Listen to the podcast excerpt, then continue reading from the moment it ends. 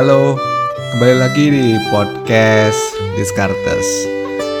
Sekarang kita punya tema baru, judulnya Bagaimana cara mengelola keuangan keluarga. Fokusnya tentang pengelolaan di keluarga nih. Untuk teman-teman yang sudah menikah, baru saja melangsungkan perkawinan, sedang menyusun agenda untuk punya keturunan anak atau ternyata sudah dikaruniai anak episode kali ini buat kalian. Sementara buat teman-teman yang masih single ya buat belajarlah persiapan. No problem. Oke okay, sebelum kita ngobrol seperti biasa gue kasih tahu dulu kondisi yang terjadi sekarang tentang keluarga-keluarga di Indonesia. Ternyata masih banyak keluarga di Indonesia yang belum mengenal istilah dana darurat.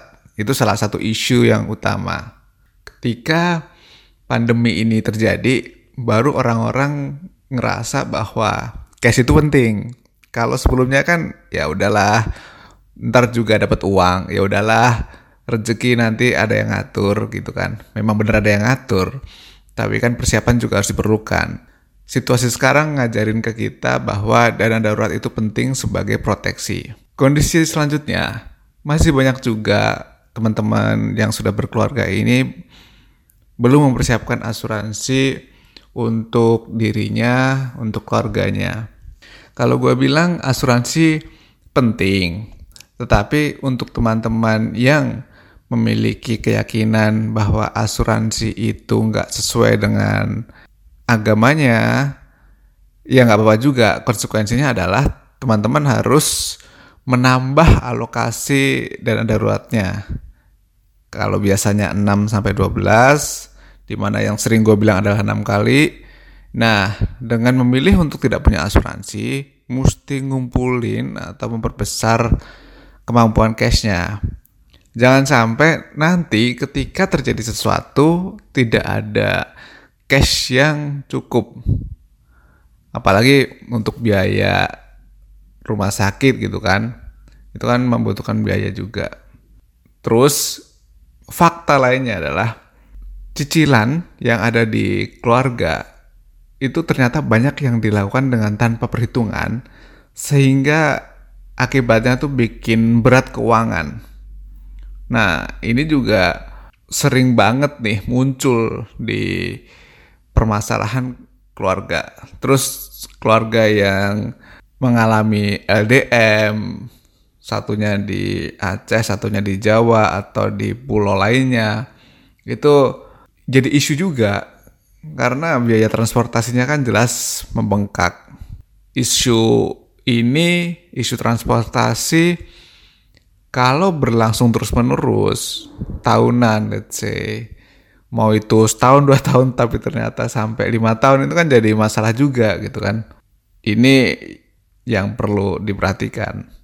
Kondisi lainnya gini ternyata juga nih setelah menjalani karir sebagai konsultan keuangan konsultan finance banyak di antara keluarga entah itu kepala keluarga suami atau istri yang masih bingung mana dulu yang harus didahulukan duit punya.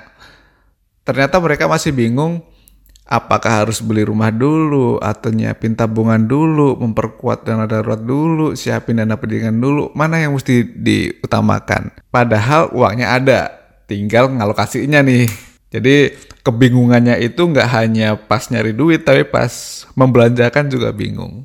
Makanya sekarang gue bikin podcast ini buat you you semua, kalian semua, oke? Okay? Terus dalam sebuah keluarga di Indonesia nih ya, fakta yang terjadi yang bisa menghancurkan keluarga dari sisi keuangan itu biasanya dari dua variabel. Yang pertama itu adalah utang yang tinggi, kemudian yang kedua adalah utang yang tinggi tadi mengakibatkan kebangkrutan. Jadi variabel pertama adalah utang yang kedua, bangkrut. Setelah dua hal ini, alasan lain yang menghancurkan keluarga dari sisi keuangan, income kecil yang berakibat pada keluarga itu nggak bisa senang-senang sesuai dengan keinginannya, idamannya. Yang kedua, akibatnya hidup mepet.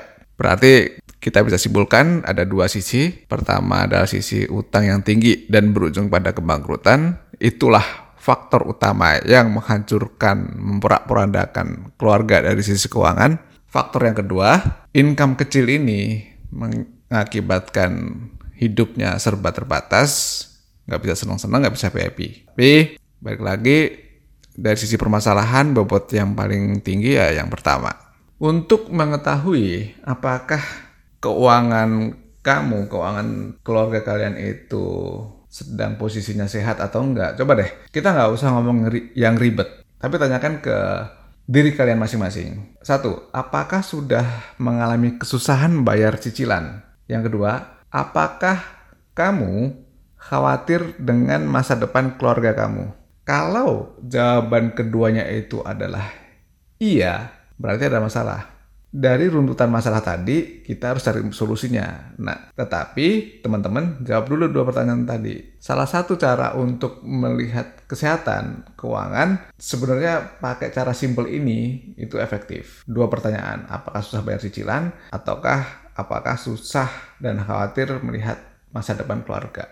Itu brainstorming di awal tentang kondisi dan fakta yang ada di keluarga Indonesia terus mengetahui seberapa berbahayakah kondisi keuangan keluarga kalian.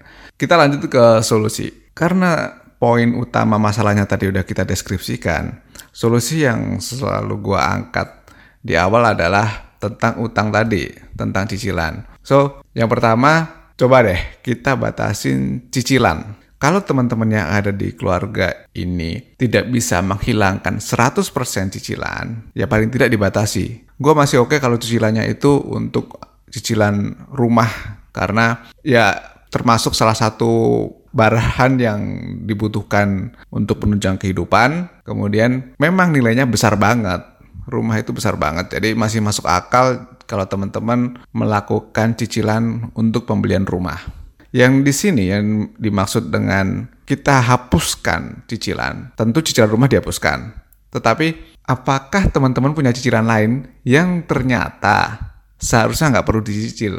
Yang seharusnya teman-teman bisa batasi. Misalnya di bulan depan kita komit deh mulai dari sekarang teman-teman ya udahlah gue masih ada cicilan sekian bulan depan gue nggak akan nambah hutang lagi nggak akan nambah cicilan lagi mau itu cicilannya 0% kek, diskon kek, stop it.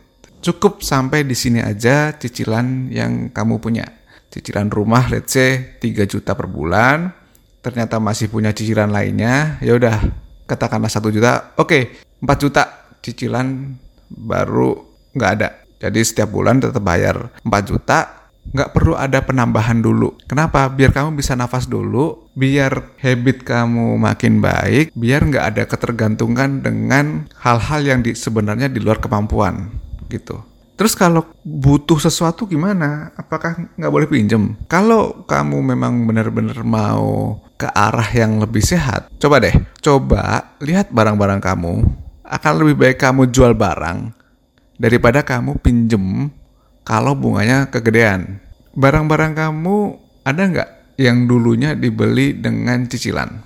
Barang-barang kamu ada nggak yang dulu dibeli dengan uang yang sebenarnya di luar kemampuanmu, tetapi kamu paksa beli? Ada nggak? Coba dilihat. Kita bicara yang harganya masih murah dulu. Misalnya handphone, atau kursi, apakah itu kamu beli pakai cicilan atau enggak? Akan ada masa ternyata oh iya akan lebih baik gue nggak nyicil akan lebih baik gue nunggu aja dulu akan lebih baik gue beli sesuai dengan kemampuan gue salah satu pelajaran yang gue ambil dari seorang miliuner namanya Mark Cuban dia bilang gini bayar dulu utang-utangmu bebasan kamu dari utang piutang itu nilainya lebih tinggi daripada uang yang kamu hasilkan.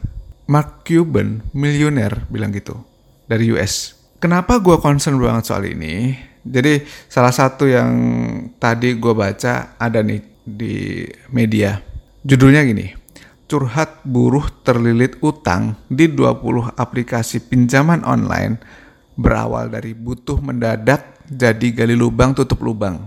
Kalau kita analisis, kebutuhan mendadak diawali dari dia pinjem. Oke, dia memang butuh. Coba dilihat apakah ketika dia butuh ini dia punya barang yang bisa dijual atau enggak. Seandainya saat itu dia punya barang yang bisa dijual dan dia jual dengan kelegaan, maka kasus ini nggak akan terjadi. Nggak akan ada snowball di sini. Bola salju utang nggak akan muncul. Nah, setelah cicilan, poin selanjutnya adalah mau dibawa ke mana keuangan keluargamu. Kalau kondisinya sekarang kamu sudah berkeluarga, berarti kan ada pasangan, ya sudah wajib ngobrolin ini sama pasangan kamu. Maunya apa dulu sih yang jadi prioritas keluarga kamu? Apakah beli rumah dulu? Apakah ke tanah suci atau lainnya? Kamu obrolin dulu itu. Jangan sampai kamu melakukan sebuah tindakan, keluar duit, ternyata baru ketahuan sama pasangan terus dilarang. Ribet nanti. Kalau sudah tahu goals terdekatnya apa, langkah selanjutnya set angka yang dibutuhkan sama kapan nih mau dicapai. Apa iya mau beli rumahnya 100 tahun lagi atau beli rumahnya 10 tahun lagi? Apa iya mau ke tanah sucinya 50 tahun lagi? Atau tiba-tiba bulan depan mau ke tanah suci. Jadi harus presisi. Salah nggak apa-apa.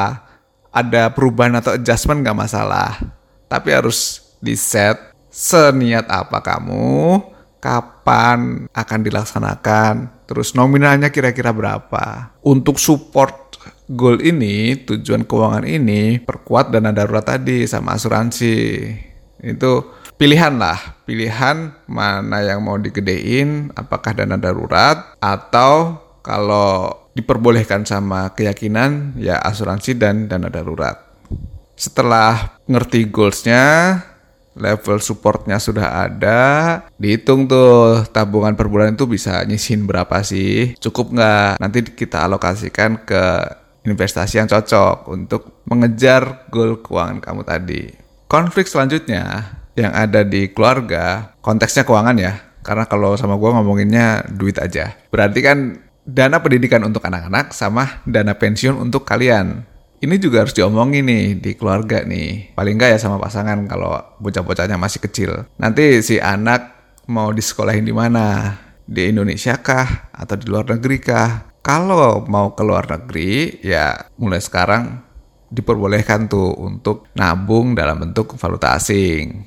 Dalam konteks dana pendidikan, kita udah bahas di podcast sebelumnya, tapi gue ingetin sedikit. Sebenarnya yang paling menyita uang dana dan tempo waktunya masih mencukupi, itu kan di masa anak kamu nanti kuliah. Itulah yang jadi concern awal untuk pembentukan dana pendidikan. Terus dana pensiun. Kalau ini sebenarnya lebih gampang karena kan kamu tahu usia sekarang berapa, kamu tahu prediksi kamu pensiun di usia berapa. Ini lebih gampang kecuali nanti ada force major, misalnya kecelakaan kah atau perubahan bisnis kah namun paling enggak kamu sudah punya prediksi yang clear, yang jelas. Dihitung dari berapa lama waktu dari sekarang sampai kamu pensiun nanti. Tentu ini pas nanti kamu pensiun, kamu mau yang seperti apa? Lifestyle yang mau kamu jaga mau kayak gimana? Apakah lebih keren dari sekarang? Hidup di pantai, mancing paus atau apa? Tentuin. Jadi kelihatan gambaran oh ya gue kayaknya butuh kira-kira sekian. Sebagai patokan untuk usia di Indonesia kalau nggak salah maksimal rata-rata itu 71 tahun kalau kamu rencana pensiun di 60 tahun berarti harus tersedia dana selama 11 tahun. Sesimpel itu aja ngitungnya. Kalian bisa dengerin di podcast gua yang berjudul Dana Pensiun, tapi kayaknya belum ada. Tungguin aja. Saran selanjutnya dari gua adalah untuk keuangan keluarga kalian, maksimalkan deh penggunaan debit atau cash gitu. Untuk penggunaan kredit card boleh-boleh aja terutama untuk yang sifatnya subscriber kan Netflix atau Spotify itu kan pakai kredit card. Boleh-boleh aja silakan. Tetapi ingat untuk penggunaan debit card kredit card harus transparan ya. Mau suami yang pegang, mau istri yang pegang, harus transparan. Jangan sampai ada pengeluaran nanti ternyata pihak pasangan nggak tahu nih dipakai untuk apa. Ini erat kaitannya sama konteks solusi yang selalu gua sampaikan juga ke teman-teman pasangan bahwa harus membicarakan masalah duit ini antar pasangan. Jangan sampai ada yang nggak ketahuan nih. Tahu-tahu malah yang buruk-buruk. Biasanya nggak ketahuan, sekali ketahuan yang buruk-buruk. Kan ironis. Tahu-tahu ada utang, tahu-tahu ada income yang diumpetin, tapi kondisinya kondisi keluarga yang sehat gitu ya. Kenapa sih gue selalu mengencourage teman-teman untuk terbuka? Karena yang namanya keuangan ini, kita kan sedang menyusun strategi ya dong strategi keuangan keluarga kalian. Jadi dalam penyusunan strategi kita harus tahu, kita harus mapping power kita seberapa kuat. Apakah power kita bisa untuk meraih goals yang diinginkan? Karena nggak jarang juga ada orang yang memendam keinginannya nih. Misalnya pasangan suami istri si istri sebenarnya pengen banget ke luar negeri tapi karena dia taunya bahwa si suami hanya menghasilkan sedikit rupiah dia nggak tega buat ngomong padahal ternyata si suami ini memang dari income biasanya nggak gede-gede amat, tetapi banyak dapat penghasilan tambahan dari bonus atau dari job lain yang seharusnya bisa untuk membiayai sekeluarga ke luar negeri selama berkali-kali. Katakanlah seperti itu ekstrimnya. Seandainya si istri tahu, kan dia bisa menyampaikan, dia bisa lebih pede untuk bilang, pah, aku pengen ke luar negeri. Dalam financial plan, nggak ada salahnya untuk mengapprove hal-hal kayak gitu. Justru kalau kita ngumpetin itu nggak bagus untuk masa depan keluarga, untuk masa depan perencanaan keuangannya itu sendiri. Itu nggak bagus. Bisa jadi bias dan bisa jadi sumber masalah. Baik itu di bisnis, baik itu di keluarga, sepanjang ada goals, sepanjang ada strategi permainannya, maka kita harus melakukan mapping power kita. Kayak SWOT gitulah, ada strength-nya, kita tahu strength kita apa, kita tahu weakness kita apa. Kan di keluarga juga, oh iya kekurangan di kita itu ini, ini, ini.